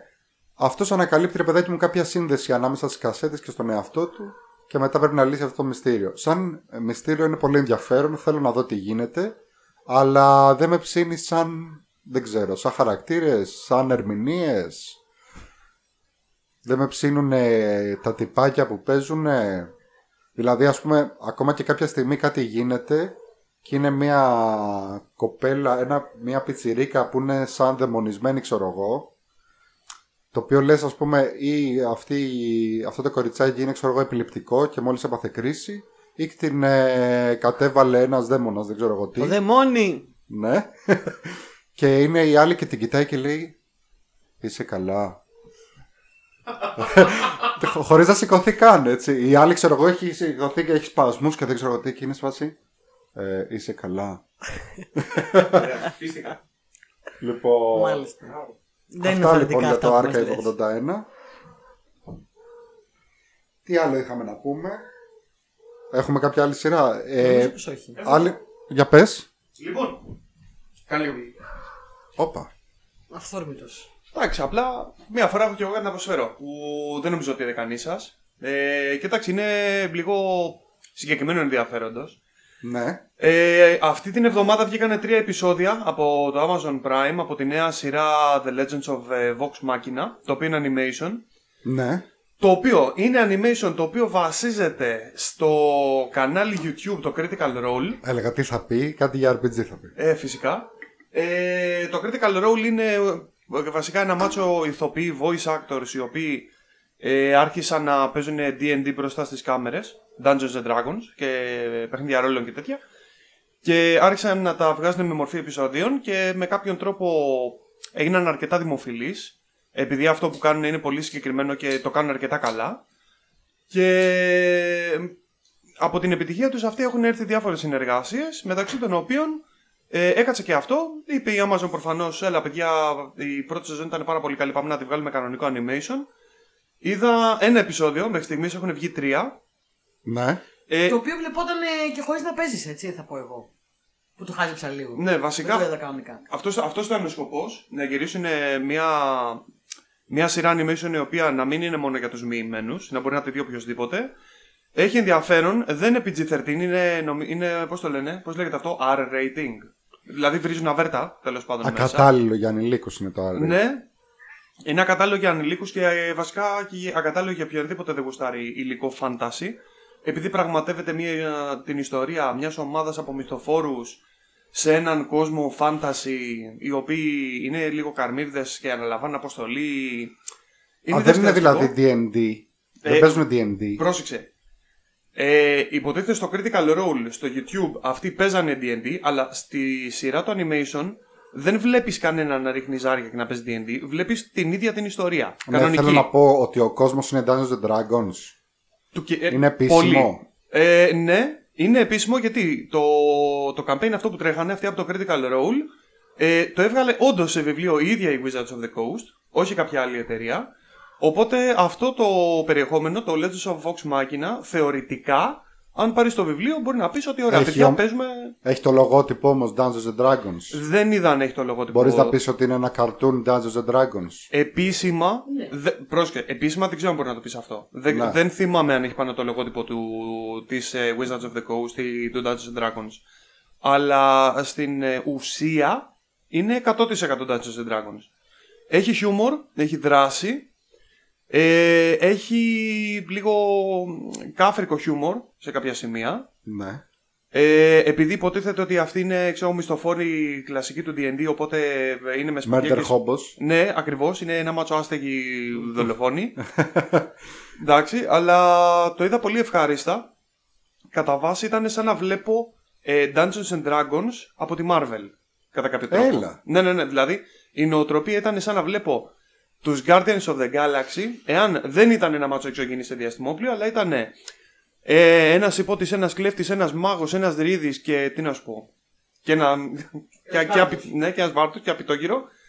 Ε, και ήταν σε ένα φανταζικό κόσμο να κάνουν τα δικά τους. Ε, φαίνεται ενδιαφέρον. Πιθανότατα θα το συνεχίσω. Δεν είναι κάτι για να, για να σκίσει κανείς τα ρούχα του. Αλλά σε μια περίοδο που από animation ψιλοψαχνόμουν να πούμε τι να δω και από fantasy τι να δω, ήρθε και κάλυψε το κενό καλά. Ναι. Αυτό. Θα το δοκιμάσω, θα το δοκιμάσω γιατί κάποια στιγμή είχα δοκιμάσει να τους ακούσω, τους Critical Role, αλλά βαρέθηκα πάρα πολύ. Κοίτα, δεν είναι για όλους αυτό το πράγμα. Γιατί. Κοίταξε να δεις, υπάρχουν κάποια που είναι πιο, ας πούμε το ελληνικό που είχαν κάνει, έχουν βγει διάφορα ελληνικά. Αυτό το μια ζαριά και ένα καιρό που είχαν κάνει, άστινα, άστινα, θα παίξει μετά και θα, θα Άσε έχει. τι γάτα ρε παιδί μου εσύ. Πω, πω, δεν Τέλος έχει πάντων. κάτσει ήσυχος. Λοιπόν, ε, Το μια ζαριά και ένα Το καιρό. μια ζαριά και ένα καιρό λοιπόν, ε, εμένα μου άρεσε, το είδα πολύ ευχάριστα. Το Critical Role βαρέθηκα πάρα πολύ. Να ξέρετε παιδιά ότι εγώ έχω πει πολλές φορές έχω κάνει πρόταση στο Γιάννη αυτά που παίζουμε εμείς να τα βγάλουμε σε podcast, δεν ξέρω εγώ τι, γιατί έχουμε, έχει, δεν ξέρω, έχει τόσο γέλιο, περνάω τόσο ωραία. Ας πούμε τις προάλλες παίξαμε ένα τέτοιο παρόμοιο παιχνίδι όπου, ένα θα σας πω, η Γεωργία ας πούμε έπαιζε ένα ρόλο σε στυλ Lady Gaga. Πιστεύω ότι άνετα θα ήμασταν πιο δημοφιλείς από αυτούς. Τέλος πάντων, η, η αλήθεια είναι ότι εμένα δεν με τραβάει τόσο πολύ στο να το βλέπω τουλάχιστον όλο αυτό και η αλήθεια είναι ότι είναι, είναι πολύ συγκεκριμένο. Δηλαδή το να πεις, θα κάτσω να βάλω βιντεάκι YouTube όπου βλέπω 5-6 μαντραχαλαίου ή μαντραχαλαίε ή ε, συνδυασμό να παίζουν DD και να περιγράφουν αυτά τα πράγματα είναι λίγο συγκεκριμένο. Δηλαδή, ξέρεις, το δοκιμάζεις μια φορά να δεις αν σ' αρέσει και αν σ' αρέσει jet. Αν δεν σ' αρέσει, μ, δεν ξέρω κατά πώ θα σου αρέσει ποτέ. Αλλά OK. It is what it is. Ναι. Αυτά. Τέλος. Είχα Μάλιστα. να πω αυτό. Το τελείωσα. Μια, συνεχίζω. μιας και ήρθες στο μικρόφωνο, πες μας και για το Runaways που τελείωσες. Αυτό που έλεγα της Rainbow Rowell που, Ναι. που Ε, βασικά, πρότεινα. πρόσεξε, εγώ δεν διάβασα της Rainbow Rowell συγκεκριμένα. Έπιασα το Runaways από την αρχή, Ναι. από τότε που το πρωτοέβγαλε ο Vaughan. Ε, λοιπόν, έχω να πω ότι το Runaways είναι, ήταν και είναι πολύ καλό. σε αυτό που κάνει. Ε, στην όλη φάση teenage drama συν υπερδυνάμεις Ναι. και πώς αυτό συγκρούεται με τις ε, γελιότητες που έχει πολλές φορές το Marvel Universe γιατί μπορεί αυτοί να, να έχουν στο μυαλό τους «Α, είμαι 16 χρονών, έχω ορμόνες, συμπα- ε, γουστάρω πάρα πολύ την τάδε, αλλά εντελώς τυχαία έχω και υπερδυνάμεις και μόλις μας την πέσανε εξωγήινοι. Πω πω είναι πολύ δύσκολο να είσαι έφηβος στο Marvel Universe. Κοίτα, είναι πολύ καλογραμμένο. Έχει πάρα πολύ χιούμορ, ειδικά εκεί πέρα που σου λέει ότι ωραία, σε αυτό το τεύχος λοιπόν, παιδιά αντιμετωπίζετε μια επιδρομή σκράλ, ξέρω εγώ, παράδειγμα. Ναι. Και λέει, ε, φίλε μου, και το φαντάζομαι τώρα να πηγαίνω ξέρω, στο γραφείο του παραγωγού και να λένε, κύριε Βον, ε, είμαστε 15 χρονών, δεν μπορούμε να το κάνουμε αυτό. μια χαρά μπορείτε να το κάνετε, μην, μην αφήνετε κανένα να σας βάζει κάτω. λέει, ρε, ρε άνθρωπε, Είμαστε, ξέρω εγώ, μία εξωγήινη, μία κοντή, μία έτσι με ένας άλλος. Δεν δε, δε, δεν βγαίνει αυτό το πράγμα. Ε, Εντάξει, μην ανησυχείς, θα, θα τα βρούμε. και μέσα σε όλο αυτό βγαίνει το δράμα. Το, το μοναδικό κακό που βρίσκω εγώ είναι ότι ε, είχε, είναι χωρισμένο σε πέντε run περίπου. Τα πρώτα τρία, στα πρώτα δύο ήταν ο Βον, μετά στο τρίτο ανέλαβε κάποιος άλλος, κράτησε για 12 τεύχη και πέθανε λίγο άδοξα. Ο Whedon δεν είχε αναλάβει. Ναι, Joss Whedon. σε κάποια φάση είχε αναλάβει ο Whedon, μετά νομίζω ανέλαβε κι άλλος. Ναι. Και μετά πέθανε. Μετά είχε γίνει λίγο χάλια, θυμάμαι. Ναι, ε, και δεν μ' άρεσε και το, και το Και σχέδιο. το σκίτσο, ναι. Το σχέδιο ήταν αυτό το προσπαθώ Πολύ να κάνω ανημέ. παιδικό. Ναι, ναι, ναι. Ήταν αυτό το προσπαθώ να, προσπαθώ να γίνω ανημέ, αλλά είναι πολύ παιδικό και είναι όλα πολύ στρογγυλά και είναι όλα λίγο σαν τζιχλόφουσκα και λέει, ε, ε, ε, Ναι. δεν μπορώ. Ναι, ναι, ναι. Σε συνδυασμό τώρα το μεταξύ με, τη, χρη- με, το χρηματικό, μο- με το χρωματικό μοτίβ που έχει το κόμικ που είναι σχετικά παστέλ, Ναι, έρχεται και γίνεται τελείως τσιχλόφουσκα. ναι, ναι, ναι, χάλια. Αλλά το μοναδικό πράγμα το οποίο όντως με χάλασε είναι ότι πάει να τελειώσει το τρίτο run και λες, άντε πάμε κάπου και ξαφνικά κόβεται, σου λέει the end με ερωτηματικό και το ξαναπιάνουν 10 χρόνια αργότερα. Ναι, γιατί δεν ε, πούλαγε σε αυτό το σημείο. Ναι, οπότε είναι το μοναδικό κακό. Αλλά το τελευταίο run της Rainbow Powell. Powell Rowell. Rowell, ωραία. Ε, μου άρεσε πολύ, καλοδεμένο, ωραίο σχέδιο και φαίνεται να είναι πιο κρυσταλλοποιημένο από ποτέ. Ξέρει ακριβώς τι θέλει να κάνει και το κάνει. Ναι, και ναι, τέλος. ναι. Συμφωνώ. Συμφωνώ, το έχω Και- ξανασυζητήσει. Ναι. Ένα πράγμα το, για το οποίο κατηγορώ το Runaways είναι ότι υπήρχε ένα love story το οποίο περίμενα ξέρω, 40 τεύχη να το δω. Εντάξει, το δα, Ναι. αλλά έπαιξε πολύ με την καρδούλα μου. Και αυτό δεν μ' άρεσε. Ναι, ναι, γιατί ναι. έχω και εγώ τις δικές μου απαιτήσεις. Λοιπόν, αυτά.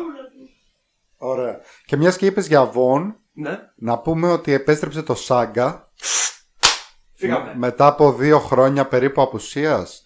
Το Σάγκα, παιδιά, είναι ένα κόμικ εκπληκτικό. Είναι αυτού του τύπου του Βον που τον έχουμε αναφέρει πάρα πολλές φορές ως τώρα. Ε, είναι, μπορείς να πεις ότι είναι λίγο sci-fi, λίγο επιστημονική φαντασία, γιατί είναι στο διάστημα, αλλά με έμφαση στο φαντασία. Ναι. Βασικά, ο πιο ας πούμε ακριβής τρόπος που έχω ακούσει να το περιγράφει κάποιος είναι Shakespeare στο διάστημα. Ναι. Κοίτα, επιστήμη. Ε, η επιστήμη δεν υπάρχει πουθενά στο κόμικ. Ε, για την ακρίβεια, η επιστήμη δεν περνάει καν έξω από τα γραφεία. Αλλά... Υπάρχει, υπά- υπάρχουν, ε, υπάρχουν ας πούμε και χαρακτήρες που είναι ρομπότ. Ναι, ναι, ναι, αλλά τα ρομπότ αυτά δεν σου λέει, ξέρω εγώ, α, λειτουργώ με ηλεκτρισμό έτσι και έτσι. Όχι. Ε, είναι ό,τι χρειάζεται η ιστορία. Είναι παραμυθάκι στο διάστημα. Ναι. Είναι το Star Wars η παλιά τριλογία. Μμμ, δεν Και ξέρω. πιο φάνταση είναι, ακόμα. Δεν είναι, δεν είναι τόσο παραμυθάκι όσο το Star Wars, αυτό Ε, θα έλεγα. Τι εννοείς, έχει μέσα σε κάποια φάση αυτοί ξεφεύγουν σε ένα διαστημόπλαιο που είναι ένα δέντρο. Είναι ένα δέντρο και είναι δυαστημόπλαιο. Ναι, αλλά είναι πιο ενήλικο. Πρώτα απ' όλα όταν, Άλλο σου, αυτό. όταν σου δείχνει κατευθείαν πάρτα όλα ε, γυμνό και σεξ και δεν ξέρω εγώ Ε, τι. τι ενήλικοι δεν χρειάζονται παραμύθια, φίλε μου. Η ζωή είναι σκληρή. Απλά έτσι όπως... Πληρώνουμε ένφια. Κάτσε ρε φίλε, όπως το ανέφερες όμως πριν παραμυθάκι στο διάστημα θα νομίζεις Κοίτα, όποιος δεν μας το ακούει ότι ξέρω εγώ θα διαβάσω ξέρω εγώ θα- για νεράιδες Εντάξει, και όχι. δράκους και δεν ξέρω εγώ τι. Κοίτα, έχει νεράιδε και δράκους μια χαρά έχει. Απλά δεν είναι για έχει παιδιά. γιατί πολύ έχει και άλλα βία, πράγματα. έχει πολύ βία, έχει πολύ σεξ, έχει ε, κάτι σκηνές που τσουταράζουν την καρδούλα γιατί τους αγαπάς πολύ τους χαρακτήρες μετά από λίγο και δεν έχει κανέναν ενδιασμό ο Βον. Βασικά, ξέρεις τι. Δεν υπάρχει τίποτα που να θυμίζει plot armor αυτό που λένε ότι επειδή αυτός ο χαρακτήρας είναι αγα- αγα- αγαπημένος του κοινού δεν θα το σκοτώσουμε. Μμμ, όχι. Μεγάλα λάθος. Ε, βασικά, νομίζω είναι φτιαγμένο για εκείνη την τρυφερή ηλικία που είσαι παιδί, αλλά μόλις σου τα χτύπησαν οι ορμόνες. Και δεν έχεις Ναι. προλάβει ακόμα να αφήσεις πίσω στην παιδική ηλικία. Οπότε είναι σε αυτό το sweet spot. Τέλος πάντων, να πούμε με τι έχει να κάνει. Το Σάγκα έχει να κάνει με δύο φυλές στο διάστημα. Δεν ξεκινάς Παρακαλώ. Ωραία. Έναν απαγορευμένο έρωτα. Ακριβώς. Ε, έναν απαγορευμένο έρωτα τέλος πάντων έχει να κάνει με δύο μέλη δύο φυλών οι οποίες φυλές είναι χιλιάδες χρόνια σε πόλεμο. Η, η μία φυλή μεν είναι πιο τεχνολογικά ανεπτυγμένη και έχουν φτερά, είναι σαν άνθρωποι αλλά με φτερά. ναι. Και η άλλη φυλή έχουν να κάνουν πιο πολύ με μαγεία και τέτοια. Είναι Ε, λίγο πιο παγάνια νομίζω. είναι λίγο πιο πα... Χίπηδες. πιαγανιστές, ναι. Ε, Είναι και σαν τράγοι, έχουν και κέρατα και δεν ξέρω εγώ τι. Και μαγεία.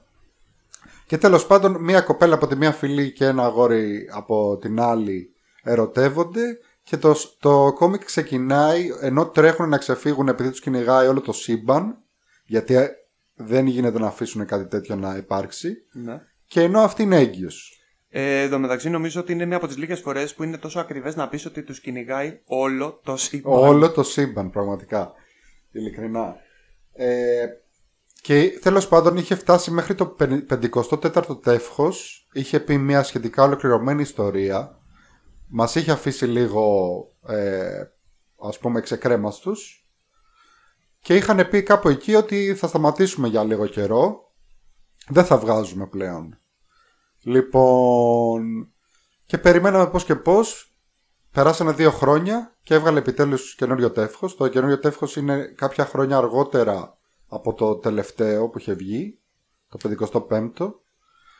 Ε, όλη η σειρά γενικότερα έτσι και αλλιώς είναι ε, σαν να διαβάζει το ημερολόγιο της κόρης τους. Τέλος πάντων, διαβάστε το είναι πάρα πολύ ωραίο. Πάρα Ε, πολύ. θέλω. Ιδέα, ε, δεν, δεν έχεις διαβάσει καθόλου εσύ; Όχι, δεν το έχω καιρό στη λίστα. Λοιπόν, ε, πρόταση για μελλοντικό αφιέρωμα. Πέντε πιο οδυνηρά παγώματα. Όπως ας πούμε τώρα που το Saga πάγωσε για δύο χρόνια Ναι. και είχαμε μείνει παγωτά ότι πότε και να δούμε ε, ποια είναι τα πέντε πιο οδυνηρά παγώματα, αλλά όχι ακυρώσεις. Όπως, ας πούμε, το Firefly δεν θα το βάλουμε στα παγώματα. Έχουν περάσει 19 χρόνια. Οκ, δεν θα πιστέψει ποτέ. Το πήραμε Πολύ χαμπάρι. καλή, πολύ καλή πρότασή σου. Ναι, ναι, ναι, γιατί όχι. Σημείωσέ το. Ωραία. Νίκος, Τι άλλο να πούμε. Ε, είναι- υπήρχε και μία άλλη σειρά, δεν το είπα πριν γιατί ήθελε να μιλήσει ο Γιάννης, την οποία δοκίμασα να τη δω, αλλά δεν μπόρεσα, οπότε δεν έχω και πολλή άποψη. Λέ- το βγάλε τώρα το Netflix, λέγεται In From The Cold. Έχει να κάνει κάτι με Ρώσους πράκτορες και δεν ξέρω εγώ τι και το ένα και το άλλο. Ξεκίνησε ψιλοβαρετά. Απαπα, Ρώσοι πράκτορες, βαριέμαι. Ξεκίνησε κάτι Με τη μία απορρίπτεται. Ξεκίνησε κάτι με δολοφονίες που γίνονται από άκυρα α- από άκυρους ανθρώπους που φαίνεται ότι είναι ψηλο mind controlled. Λοιπόν, γι' αυτό και παιδιά να πούμε κάτι πολύ σημαντικό γιατί μπορεί κάποιος να πει καλά αφού δεν το δες πώς έχεις άποψη.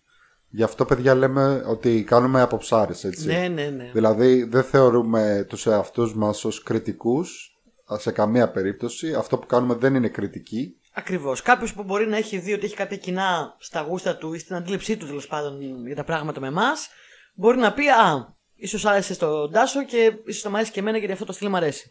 Και ομοίω. Αλλά είναι από ψάρες. Ναι, ναι, ναι. Γιατί άμα ήταν να λέμε για κριτικές, όντως θα έπρεπε να κάτσω να το δω ολόκληρο για να πω την άποψη. Υποχρεωμένοι είμαστε. Δεν είμαστε. Και μετά όμως θα έπρεπε να μπούμε στη διαδικασία να λέμε και τα βαρετά και να λέμε τα πλάνα είναι έτσι, το εικαστικό είναι έτσι και πάει λέγοντας. Ωραία. Πιο βαριέμαι. Λοιπόν, όπως και να έχει, ε, το τελευταίο που θα ήθελα να πω και να κλείσουμε το πρώτο μέρος, έχουμε πάει ήδη σχεδόν στη μία ώρα, είναι το ότι τελείωσε το Savage Avengers, που ήταν ένα πάρα πολύ ωραίο κόμικ, μου άρεσε πάρα πολύ. Δεν ξέρω, έχεις διαβάσει ποτέ Conan; Διάβαζες μικρή Conan; Όχι, το έχουμε πει στα επεισόδια, όχι. Όχι. όχι. Εγώ διάβαζα πάρα πολύ Conan όταν ήμουν μικρός, μου άρεσε πάρα πολύ και μάλιστα να ξέρεις φίλε μου, ε, ότι και το ίδιο ισχύει και για σένα. Φίλοι μου, ναι. σε, σε κάποιο βαθμό οφείλεται ε, η γνωριμία μας στον Κόναν. Γιατί άμα δεν υπήρχε το Κόναν που διάβαζα εγώ τα παλιά που βγαίνανε τότε τα ασπρόμαυρα με το μελάνι το μαύρο που μάλιστα καθόμουν και διάβαζα με τις ώρες και μετά ξέρω εγώ το άφηνα κάτω και όλη μου η μούρη ήταν μαύρη. Γιατί ήταν αυτή πολύ ε, πώς το λένε, φτηνή σελίδα εφημερίδας Ναι, ναι, ναι. που έβγαζε το μελάνι ας πούμε. Λοιπόν, έτσι εγώ ανακάλυψα το RPG. Γιατί δεν είχα ποτέ κανένα φίλο που να παίζει. Δεν ήξερα τι είναι. Το μόνο που ήξερα είναι ότι σε κάθε οπισθόφυλλο Conan είχε τότε μια διαφήμιση της Κάισας που έγραφε ονόματα από, βίντεο, από RPGs. Απλά τα ονόματα. Ότι ελάτε να παίξετε αυτά. Και τα έβλεπα και έλεγα θέλω να το παίξω αυτό το πράγμα. Ε, Πώς θα κάνω να βρω και όντως έψαξα και βρήκα ξέρω εγώ, ένα παρόμοιο μαγαζί που δέχτηκαν ας πούμε, να πάρουν εμένα και την παρέα μου ως παίκτες και δεν ξέρω εγώ τι. Εγώ αυτές τις διαφημίσεις τις έβλεπα στο περιοδικό Pixel. Έχει υπόψη. Ναι, ναι, ναι, φυσικά. Ε, Επίσης, αν δεν κάνω λάθος, αυτά τα Conan που ερχόντουσαν σε κομίξ στην Ελλάδα, ε, που δεν θυμάμαι καν αν τα έβγαζε η Μαμούτ κόμιξ ή η εκτός καμπανά, νομίζω ήταν το Savage Sword of Conan. Πρέπει να ήταν το Savage Sword of Conan της Marvel πάλι. Τέλος πάντων, η όλη φάση είναι ότι παλιότερα έβγαζε το Conan το comic η Marvel, μετά δεν το έβγαζε η Marvel και τώρα έχει ξαναπάρει τα δικαιώματα. Εν τω μεταξύ παίζει και κάτι περίεργο εκεί γιατί δεν είναι ακριβώς ότι μπορείς να πάρεις τα δικαιώματα του Conan. Γιατί ο Conan είναι στο public domain. Public domain στα... Ναι. Ε, δεν, δεν υπάρχουν πνευματικά δικαιώματα που να κατοχυρώνουν ότι κάποιος είναι συγκεκριμένο ιδιοκτήτης. Ναι. Αν και η Paradox Entertainment, αν δεν κάνω λάθος, είναι αυτοί οι οποίοι διαχειρίζονται τα. Πώς το λένε, τα πνευματικά δικαιώματα που έχουν να κάνουν με τον Conan. Δεν νομίζω ότι είναι public domain. Κοίταξε να δεις, αν δεν κάνω λάθος, αυτό που λέμε public domain είναι δημοσία χρήση, κάπως έτσι θα το πεις. Είναι ας πούμε ότι όταν περάσει αρκετός χρόνος, ε, κάτι περνάει στο δημόσιο, ας πούμε ότι μπορεί να το χρησιμοποιήσει ο καθένας. Γιατί όταν, έχει, ε, όταν κάτι είναι πάρα πολύ παλιό, έτσι κι αλλιώς, δεν μπορεί να πει κάποιος ας πούμε ότι έχει τα δικαιώματα π.χ. για το Πινόκιο ή τα δικαιώματα για την ε, πέμπτη συμφωνία του Μπετόβεν. Γιατί, εντάξει, πού θα το Ε, οι ψάξεις; απόγονοι δεν έχουν. Ε... Ποιος θα πει, ας πούμε, ότι α, Πνευματική όχι, σε ιδιοκτησία. μένα ανήκει ο Πινόκιο, ξέρω εγώ. Λοιπόν, έτσι γίνεται, ξέρω εγώ, με όλα τα λογοτεχνικά, γενικότερα με όλα τα έργα τέχνης, νομίζω. Ε, έχω την εντύπωση ότι η Marvel έχει τα δικαιώματα για συγκεκριμένα να, βγα- να βάζει το όνομα Conan στο εξώφυλλο και μάλιστα υπάρχει, υπάρχει αυτή τη στιγμή και μια άλλη εταιρεία που βγάζει Conan, Ναι. αλλά δεν μπορεί να το πει Conan. Δηλαδή, μπορεί να το γράψει μέσα, Ναι. Δεν μπορεί να βάλει στο εξώφυλλο. δεν μπορεί να το βάλει στο Σαν εξώφυλλο. τίτλο. Οπότε λέγεται ο Κιμμέριος, λέγεται το κόμικ. Ωραία. Λοιπόν, τέλος πάντων, το Savage Avengers είναι ε, ο Conan στο σύμπαν της Marvel. Μάλιστα. Βρέθηκε κάπως στο σύμπαν της Marvel στη σημερινή εποχή. Οκ. Ε, Καταρχάς, σε τρελαίνει καθόλου το γεγονός ότι επίσημα η Υβοριανή εποχή αυτή τη στιγμή είναι το παρελθόν του Marvel Universe. Φυσικά και μου αρέσει πάρα πολύ αυτό. Ε, ότι, ότι μπορεί να παίξεις Conan και κάπου να συναντήσει έναν μάγο και να έχει ξέρω εγώ το Άιο Βαγκαμότο. Ναι, ναι, ναι, φυσικά. Φυσικά μου αρέσει αυτό και μου άρεσε πάρα πολύ το κόμικ. Ήταν ένα κόμικ ε, το οποίο άμα το διαβάσετε έβγαλε 28 τεύχη και τελείωσε εκεί. Είναι ο Κόναν ο, πώς, πώς αλληλεπιδρά με όλους τους χαρακτήρες πάνω κάτω του σύμπαντος Marvel. Έχει πάρα πολύ γέλιο και πάρα πολύ βία και πάρα πολύ τέτοιο. Ε, το έγραψε, αν δεν κάνω λάθος, ο Ντούγκαν, ο οποίος το έχει γράψει και όλο στο τελευταίο τεύχος. Είναι ξεκάθαρα έργο αγάπης, επειδή αγαπούσε τον Κόναν και τα λοιπά. Και είπε, θα κάνω ό,τι γουστάρω εδώ πέρα. Όποιον χαρακτήρα πήρε της Marvel δεν τον άφησε ήσυχο να πει ότι α, τον άφησα ξέρω εγώ τέτοιο. Πάντα κάποιος κάτι έπαθε. Και τέλος πάντων ήταν πολύ ωραίο. Αυτό. Δεν έχει να κάνει με Avengers, παρόλο που λέγεται Savage Avengers. Στην ουσία είναι ο Conan, η περιπέτεια του Conan στο σύμπαν της Marvel. Αυτό. Ο Conan και η τρελοπαρέα. του. Ωραία, Ναι, τα κάπως είπατε. έτσι. Είχα πάρα πολλές άνοιξε λέξεις. Δεν σας διέκοψα. Μπράβο, παιδιά. Ευχαριστούμε πολύ. η, η Γεωργία βαριέται εδώ και πάρα πολλή ώρα. όχι, όχι, δεν βαριέμαι. Απλά δεν έχω να συνεισφέρω στη συζήτηση. Όταν θα τα ακούσω μετά με τα ακουστικά μου, θα μου αρέσει Δεν μια ξέρεις χαρά. Conan. Δεν ξέρω Κόναν. Δεν με αφορά ο Δεν τον Κόναν. ξέρεις τον Δεν Conan. ξέρω τον κύριο. Μα, Πολυδούρης, Schwarzenegger, ε, The Secret of Steel, Εντάξει. Manowar. Με τις Λοιπόν, υγείε σου. Πιστεύω ότι θα σ' αρέσει αμα- ε, ακόμα και αν δεν το ξέρεις. Δεν είναι το στυλ μου, ρε παιδιά. ναι, δεν είναι το στυλ σου σίγουρα, αλλά άμα δεν διαβάσεις λίγο πιστεύω θα σ' αρέσει. Νι. Τέλος πάντων, αυτά λοιπόν για το πρώτο μέρος. Έχουμε ήδη πάει ε, over. Over, γι' αυτό πάμε στο δεύτερο μέρος. Ε, Εσάς θα σας δούμε όποτε τα ακούσετε το δεύτερο μέρος. Ε, μέχρι τότε, Να μας ακούτε, είμαστε στο Spotify, είμαστε στο Google Podcast, είμαστε στο YouTube. Άμα δεν θέλετε να μπαίνετε σε τέτοια, έχουμε Ναι. το YouTube. Δεν φαίνεται οι φάτσες μας ακόμα. Ε, είμαστε στο Facebook, στο Instagram και θα έχουμε και σελίδα κάποια στιγμή. Σύντομα. Ευχαριστούμε πάρα πολύ. Θα τα πούμε στο επόμενο επεισόδιο. Pop culture. Γεια σας.